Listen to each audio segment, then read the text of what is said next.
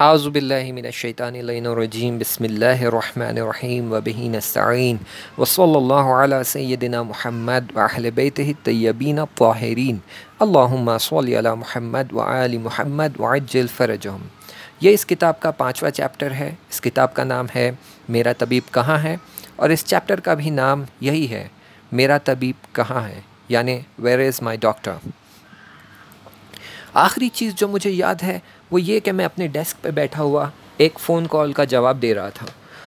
और उसके बाद जो चीज़ मुझे याद है, वो ये कि कुछ नर्सेज मुझे तेज़ी से इमरजेंसी रूम की तरफ़ ले जा रहे थे और चिल्ला रहे थे एमरजेंसी एमरजेंसी और एक मेल नर्स मेरे साथ भागे भागे दौड़े दौड़े नोट्स लिख रहा था और मेरी हालत के बारे में नोट्स बना रहा था। मैं नहीं जानता मैं ख्वाब देख रहा था या ये हकीकत थी, लेकिन चीज़ें बार बार धुंधली हो रही थी। बस अंधेरा जैसा छाया जा रहा था और मुझे पता नहीं चल रहा था कि मेरे अतराफ़ क्या हो रहा है। शायद मैं बेहोश हो रहा था।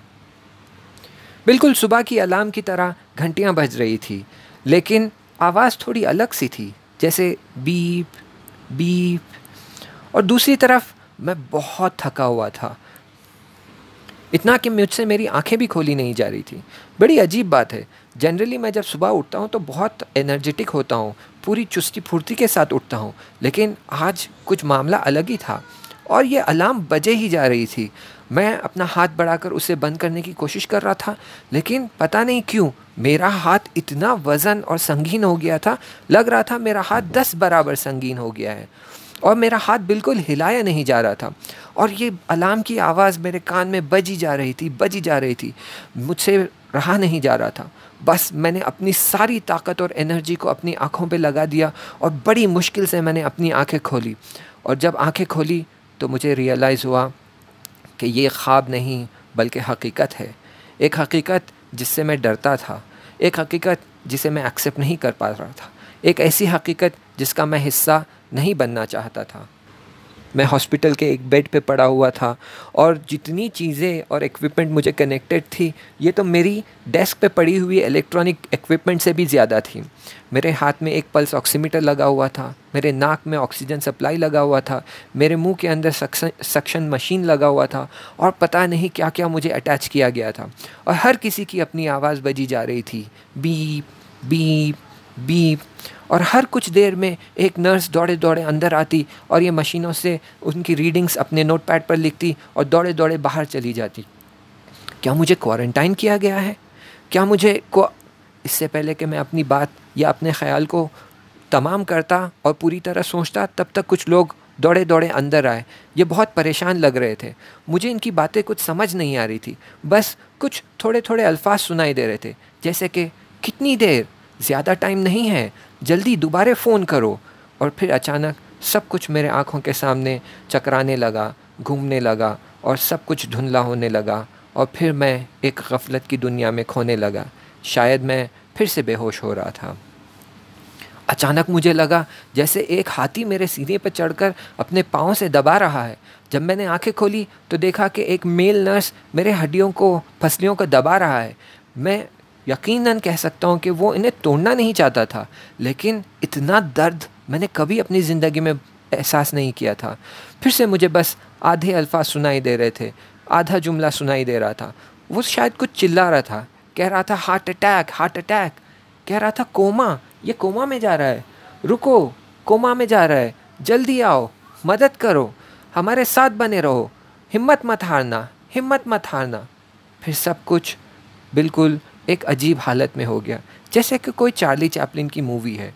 मैं देख रहा था, लोग भाग रहे हैं, बहुत तेज़ी से बढ़ रहे हैं। कोई कुछ सामान उठा रहा है, कोई कुछ लेकर मेरी तरफ़ दौड़े आ रहा है, कोई चिल्ला कर कह रहा है, लेकिन कोई आवाज़ सुनाई नहीं दे रही थी, कोई अल्फाज सुनाई दे, नहीं दे रहे थे, सिर्फ़ बस परेशान से चेहरे दिखाई दे रहे थे।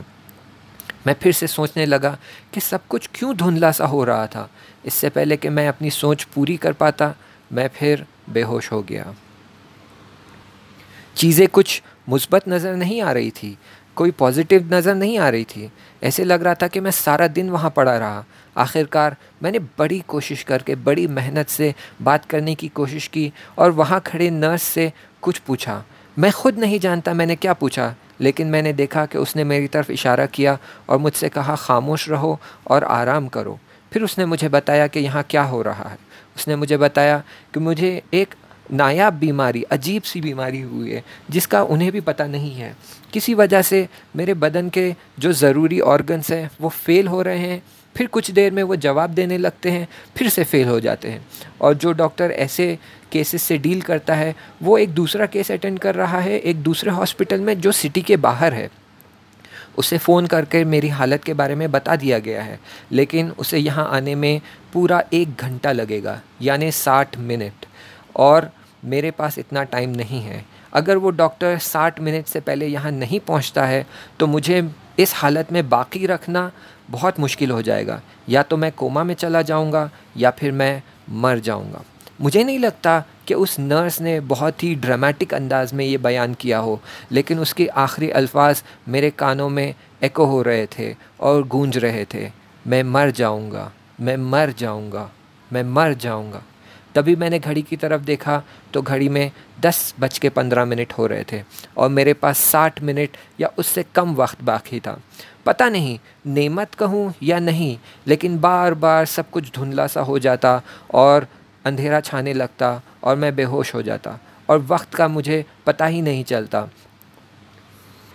और मैं ये उम्मीद करता कि वक्त जल्दी गुजर जाए, ताकि जब मैं अब अगली बार अपनी आँखें खोलूं, शायद ये पांचवी बार थी जब मैं अपनी आँखें खोल रहा था। तो मैं ये उम्मीद करता कि जब मैं अगली बार अपनी आँखें खोलूं तो वो डॉक्टर मेरे पास खड़ा होगा, मुझे दिलासा दे रहा होगा और कह रहा होगा, घबराओ मत, सब कुछ ठीक हो जाएगा। लेकिन मैं इतना खुशबख्त नहीं था, मैं इतना लकी नहीं था। मैंने घड़ी में देखा शायद पिछले आधे घंटे में घड़ी का वक्त सिर्फ़ सात मिनट आगे बढ़ा है। या फिर इस तरह कहूँ कि हर मिनट एक घंटे की तरह लग रहा था। वक्त गुज़र ही नहीं रहा था। मैंने घड़ी को देखा। फिर बहुत देर बाद फिर से घड़ी को देखा और इतनी देर में सिर्फ़ तीस सेकंड गुजरे थे। वक्त को क्या हो गया है? क्या मैं इसी दुनिया में हूँ या कहीं और पहुँच गया हूँ, जहाँ पर वक्त इतना आराम से और धीरे और स्लोली चल रहा है? या फिर मैं अपने डॉक्टर के लिए इतनी शिद्दत से और बेताबी से इंतज़ार कर रहा हूँ, इतना डेस्परेटली वेट कर रहा हूँ कि मैं हर पाँच सेकेंड में, हर दस सेकेंड में घड़ी को देख रहा देख रहा हूँ। ऑलरेडी तीस मिनट से ज़्यादा हो चुके हैं और अब सिर्फ़ तीस मिनट बाकी है। मुझे अपनी ज़िंदगी में कभी इतना प्रेशर और रश फील नहीं हुआ। बस मैं अपनी आँखें घड़ी से हटा ही नहीं पा रहा था। हर मिनट मेरे लिए इंपॉर्टेंट था, बल्कि हर सेकंड बल्कि यूँ कहूँ कि हर लम्हा मेरे लिए इम्पोर्टेंट था। जाने अनजाने में मैं अपने दिमाग में हर एक सेकंड गिन रहा था। हर एक लम्हा जो वो सेकंड का हाथ एक सेकंड से दूसरे सेकंड पे जाता, वो सब कुछ मैं गिन रहा था और हर लम्हा मेरे लिए ज़रूरी और अहम था। अब सिर्फ़ बीस मिनट बाकी रह गए हैं। मुझे लगता है मैं मर जाऊँगा। मुझे लगता है कि बस यही मेरा आखिरी वक्त है। ये डॉक्टर का इंतज़ार करना जितना ज़्यादा दर्दनाक था, शायद असली बीमारी भी इतनी दर्दनाक नहीं थी। ये इंतज़ार मुझे मारा जा रहा था। मैं ऑक्सीजन सप्लाई पर था, मुझे ऑक्सीजन लगा हुआ था, लेकिन जैसे जैसे हर लम्हा जाता, बस मुझे ऐसे लगता मेरी साँसें रुक रही है, मैं सांस नहीं ले पा रहा हूँ, मेरा दिल बैठा जा रहा है, और ऐसे लग रहा था कि बस मेरे पेट में एक अजीब सी हालत हो रही है, क्या मैं मरने वाला हूँ, क्या मैं मरने वाला हूँ? बस यही सवाल मेरे जहन में बार बार तकरार हो रहा था, और मुझे परेशान किया जा रहा था, मैं दुआएँ करने लगा, खुदाया परवरदिगारा, मुझे मर, मरने मत देना। प्लीज़ मुझे मरने मत देना। शायद मेरे परेशानी और टेंशन की वजह से मेरी हालत और ख़राब हो रही थी। तभी मैंने देखा, एक नर्स मेरी तरफ़ बढ़ती है और इंजेक्शन लेकर सीधा मेरे दिल में उसने कोई येलो लिक्विड को दबा दिया, जैसे शायद वो एड्रीनालिन था। शायद इसकी वजह से मुझे थोड़ा और वक्त मिलने वाला था। अब घड़ी में सिर्फ़ दस मिनट बाकी है। मेरे हाथ और पाँव ठंडे होने लगे। मैं समझ गया कि अब मेरा आखिरी वक्त आ गया है। जो डॉक्टर पिछले पचास मिनट में नहीं आ सका अब वो अगले दस मिनट में आएगा, इसका बहुत कम चांस है। मेरी आँखों से आँसू बहने लगे। मैंने कभी नहीं सोचा था कि मैं इस तरह मरूँगा। मैंने कभी नहीं सोचा था कि मेरी ज़िंदगी इतना शिद्दत से एक इंसान पर निर्भर रहेगी, एक इंसान पर डिपेंडेंट रहेगी। मैंने कभी नहीं सोचा था कि मैं अपनी ज़िंदगी में किसी एक शख्स के लिए इतनी शिद्दत से और इतना डेस्परेटली इंतज़ार करूँगा, इतना डेस्परेटली उसके लिए मुंतज़र रहूँगा। अब बस पाँच मिनट बाकी हैं। मेरी आँखें बस घड़ी से सिल गई। उसके सेकंड्स के कांटों पर मेरी आँखें जैसे कि जम गई है और मैं देख रहा हूँ, वो सेकंड का कांटा धीरे धीरे एक सेकंड से दूसरी सेकंड की तरफ़ हट रहा है। ऐसे लग रहा है कि हर सेकंड के बीच में एक आलम गुज़र जाता है, सदियाँ गुज़र रही है और मेरे दिमाग में बस एक ही सवाल गूंज रहा था, मेरा डॉक्टर कहाँ है? मेरा डॉक्टर कहाँ है? मेरा डॉक्टर कहाँ है? बी। बस, एक अंधेरा सा छा गया। ये एक अनजाने शख्स की ज़िंदगी का हादसा है। जो जानता था कि वो बीमार है, और वो ये जानता था कि उसकी ज़िंदगी सिर्फ़ एक ही शख्स बचा सकता था। लेकिन वो उसके इंतज़ार में, शिद्दत से इंतज़ार करते करते इस दुनिया से गुज़र गया। मैं जानता हूँ कि मेरी रूह इस शख्स के बदन की जितनी बीमार है। लेकिन क्या मैं अपने डॉक्टर के लिए इतनी शिद्दत से इंतज़ार कर रहा हूँ?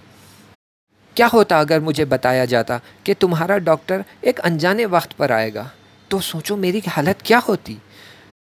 ये हादसा शायद एक अनजाने इंसान के बारे में हो, लेकिन ये एक ऐसी हकीकत है जो हमारी उम्मत के हर मुसलमान की हकीकत है। ये आपकी और मेरी हकीकत है। हम अपने बदन पर और दुनियावी ज़रूरियात पर इतने ज़्यादा फोकस्ड हो गए हैं और इतनी ज़्यादा तवज्जो हमने इन पर कर दी है कि हम हमारी रूह को भूल गए हैं, ताकि हमारी रूह बिल्कुल एक गफलत जैसी हालत में पहुँच गई है।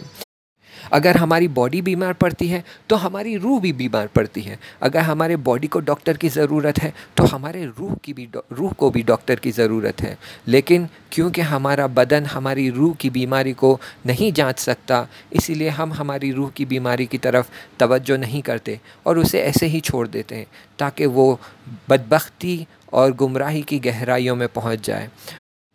बल्कि आखिर में वो उस रूह से इंसानियत ही ख़त्म हो जाए और वो हैवानों और जानवरों जैसी बन जाए, बल्कि उससे भी बदतर। खुदावंद मुताल कुरान में फ़रमाता है, चैप्टर सेवन, वर्स 179 में, यानि सूर आराफ की 179 आयत में वो फरमाता है, और कितने जिन और इंसान ऐसे हैं जिन्हें हमने जहन्नम के लिए पैदा किया है। इनके दिलो दमाग है, लेकिन सोचते नहीं। इनकी आँखें हैं, मगर वो इनसे देखते नहीं, और इनके कान हैं, मगर वो इनसे सुनते नहीं हैं। ये लोग चौपायों की तरह है, बल्कि इनसे भी ज़्यादा गुमराह है। यही वो लोग हैं जो बिल्कुल गाफिल व बेखबर हैं। अगर हम हमारी रूह की तरफ़ तवज्जो नहीं करेंगे, उसे उसकी हालत पर छोड़ देंगे तो हमारी हालत भी बिल्कुल उस शख्स की तरह हो जाएगी जो हॉस्पिटल में था और जिसके मल्टीपल ऑर्गन्स फेल हो रहे थे, जिसकी हालत बदतर से बदतर हुई जा रही थी। हमारी रूह की हालत ऐसी हो जाएगी कि उसके पास दिल होगा, लेकिन वो सच को नहीं समझ पाएगा। उसके पास आँखें होगी, लेकिन वो सच को नहीं देख पाएगा। उसके पास कानें होगी, लेकिन हमारी रूह सच को नहीं सुन पाएगी। वो बिल्कुल हैवानों जैसी हो जाएगी कि बिल्कुल कोई कॉमन सेंस नहीं है, बल्कि उससे भी ज़्यादा गुमराह। बस तो फिर इस बात में कोई शक नहीं है कि हमारी रूह को भी एक डॉक्टर की ज़रूरत है। अगर हमारी रूह को डॉक्टर नहीं मिलेगी नहीं मिलेगा तो वो भी गुमराह हो जाएगी और सिरातुलमस्तकीम से हट जाएगी और गुमराही की गहराइयों में खो जाएगी। अब सवाल यह है कि हमारी रूह की बीमारियाँ कौन सी है? बहुत सारी, जैसे उज्ब। तकबर शो ऑफ़ बखालत और कंजूशी एक्स्ट्रावेगेंस हसद जलसी एक दूसरे से बदला लेना और ऐसी कई चीज़ें जो इन हम आगे दूसरे बुक्स में इन सबको डील करेंगे। फिर सवाल यह है कि हमारा डॉक्टर कौन है? हमारा डॉक्टर हमारे रसूल खुदा सल्लल्लाहु अलैहि वसल्लम और उनके अहलुल बैत है। ये हमारे कल्ब के और रूह के डॉक्टर हैं। ये है जो हमारे कल्ब और रूह की बीमारियों का इलाज करेंगे। इसीलिए तो उन्हें तबीब क़लूब ना कहा जाता है कि हमारे कल्ब और रूह के मुआलजे करने के लिए और बीमारी को दूर करने के लिए उन्हें भेजा गया था। जब रसूल खुदा सल्लल्लाहु अलैहि वसल्लम ने अपनी रिसालत का ऐलान किया, तब अरब दुनिया और अरब के लोग जहालत की गहराइयों में डूबे हुए थे, शिरक और गुनाह की गहराइयों में डूबे हुए थे। ये तो रसूल खुदा थे जिन्होंने उन्हें उन गहराइयों से निकाल कर नूर की ऊंचाइयों तक पहुँचाया है। वो तो रसूल खुदा थे जिन्होंने इनके दिल और इनकी रूह को पाक किया और उनको बदतरीन हालत से निकाल कर एक इज़्ज़तदार कौब में बदल दिया। और जब वो चले गए इस दुनिया से चले गए तो उन्होंने अपने पीछे अहलुलबैत को और कुरान को छोड़ छोड़ दिया और कहा कि मैं पीछे दो वज़नी चीज़ें छोड़ा जा रहा हूँ। एक है खुदा की किताब और एक है मेरी इतरत अहलुलबैत इन में से किसी को ना छोड़ना वगरना तुम गुमराह हो जाओगे। मैं जानता हूँ कि मेरी रूह बीमार है। मैं जानता हूँ कि इसे मल्टीपल बीमारियाँ हुई है, कई बीमारियाँ हुई हैं, और मैं जानता हूँ कि इसे अर्जेंटली मेडिकल असिस्टेंस और सपोर्ट और इलाज की ज़रूरत है। लेकिन चाहे मैं इसे कितने भी इक्विपमेंट लगा दूँ ऑक्सीजन सप्लाई लगा दूँ पल्स ऑक्सीमीटर लगा दूँ, और दूसरे कई ऐसी चीज़ें वेंटिलेटर और ना जाने क्या क्या लेकिन ये सब लगाने के बाद जो सबसे ज़रूरी चीज़ है, वो मिसिंग है, वो है मेरा डॉक्टर कहाँ है मेरा डॉक्टर? कहाँ है मेरा मसीहा? कहाँ है वो जो मेरे दिल को और मेरी रूह को पाक करेगा और उसे क्योर करेगा और उसका इलाज करेगा? कहाँ है मेरे ज़माने का इमाम? हम कहते हैं कि हम इमाम इमाम का इंतज़ार कर रहे हैं। कुछ लोग कहते हैं कि अगर हम एक्टिव इंतज़ार करेंगे तो इमाम जल्द से जल्द ज़हूर करेंगे।